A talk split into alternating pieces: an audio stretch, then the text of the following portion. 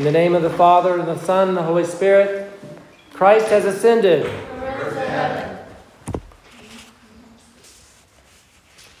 We have in the reading from the book of Acts today the introduction by St. Luke to this travel log of his.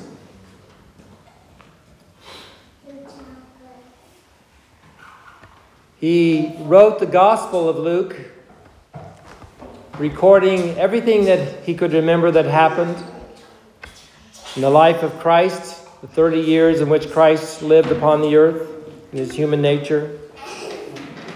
And now he takes up his second book, the book of Acts, which covers about 30 years more of the life of the church.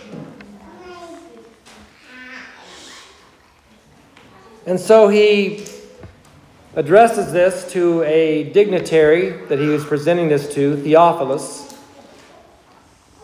And he begins to give a chronology of everything that happened after the resurrection of Christ.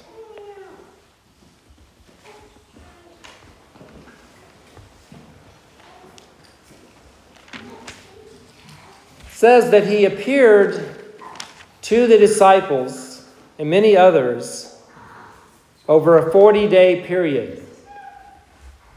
40 days he spent with them. And he gave them infallible proofs. Infallible proofs. This is very important. And this has been handed on to us. And during those 40 days, he spoke to them of things pertaining to the kingdom of God. But it's very interesting, after saying that, that they ask him a question that shows that they still don't understand really what this is all about. It says, Therefore, when they had come together, they asked him, saying, Lord, will you at this time restore the kingdom to Israel? They still did not understand what his kingdom was about. They thought, okay, he rose from the dead. Now he's with us. Now, is this now when he's going to kick the Romans out, put, you know, us back and give us our sovereignty back and set us up as a holy nation again on the earth? But rather than chastening them or correcting them, in a harsh manner. He just says, You don't need to know those details. He says, You shall receive power when the Holy Spirit has come upon you. And then he, he gives them a clue as to, to what he's talking about and what is going to happen when he says, And you shall be witnesses to me in Jerusalem. Well, that makes sense. Judea and Samaria. But then to the end of the earth. And they had to be wondering, what does he mean by that? The end of the earth.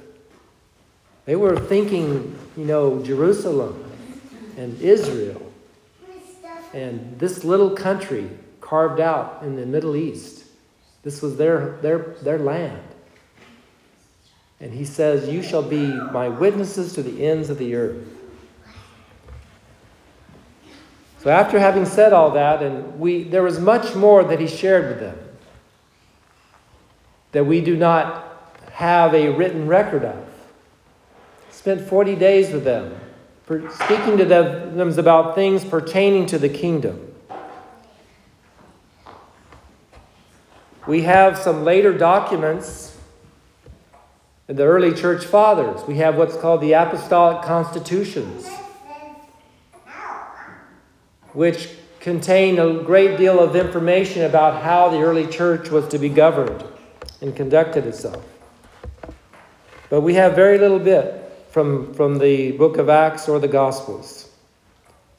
But he spoke to them about the kingdom. And then it says that he was taken up into heaven in glory, taken up into the clouds. And two angels were there telling them that he would return in a similar way. And then this passage is concluded by saying, they, Then they returned to Jerusalem from the mount called Olivet, which is near Jerusalem, a Sabbath day's journey. Now, what is a Sabbath day's journey?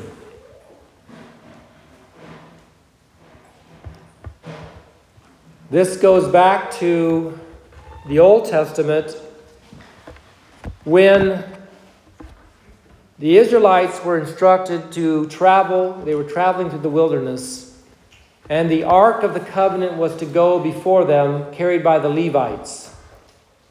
And they were instructed to put a distance of 2,000 cubits between them and the ark.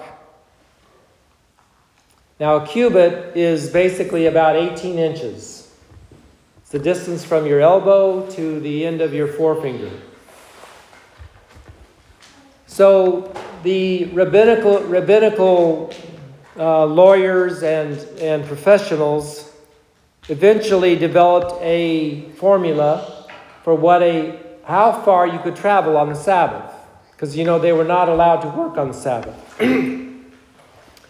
so they wanted to to tell exactly how far could you walk on the on the Sabbath without breaking the law. And this is a good example of how the, the, um,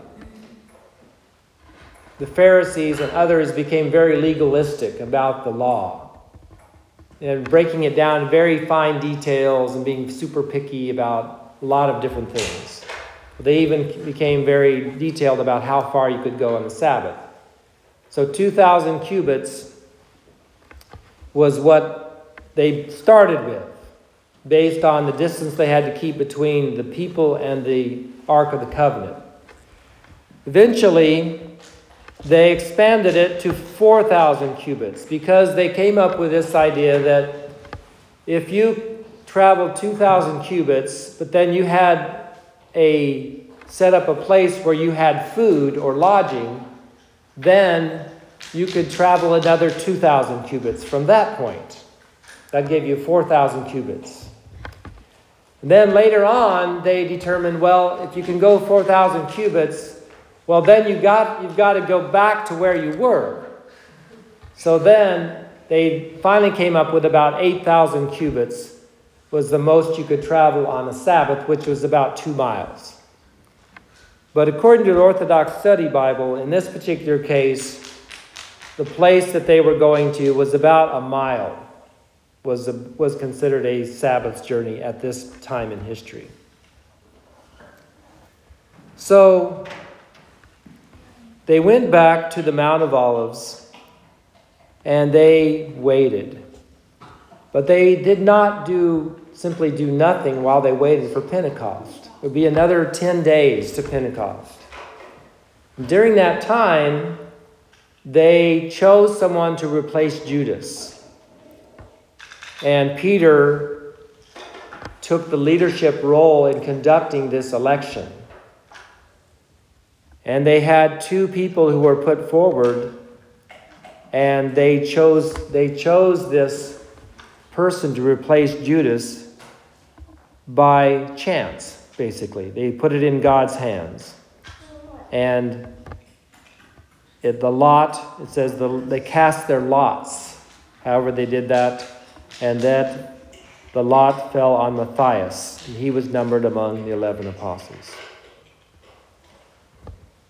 So we have the ascension, we have Christ giving the promise of the Holy Spirit, and then we have them waiting, and they chose a 12th person to represent them. But the reason that they did not understand yet what this kingdom was about was because they had not received the Holy Spirit. And it's amazing. We'll get into this as we study Pentecost, as we celebrate Pentecost, and we look at the rest of the book of Acts. Never again did they talk about an earthly kingdom. Never again. They were filled with the Holy Spirit, and they began to live a spirit filled life, and their whole life was consumed with heavenly things, following Jesus Christ. And so, also, my children in Christ, we need to be the same way. We have received the heavenly Spirit, we have been filled with the Holy Spirit. And yes, we live in this world, and we want to make the best of this world that we can. We want to bring the kingdom of God to this world in every possible way. Thy kingdom come, thy will be done on earth as it is in heaven. But we must always remember that our home is in heaven with God and the saints, and that we need to live spiritual lives and not be caught up in consumerism, materialism, and a preoccupation with trivial things. In the name of the Father, Son, and Holy Spirit, Christ has ascended.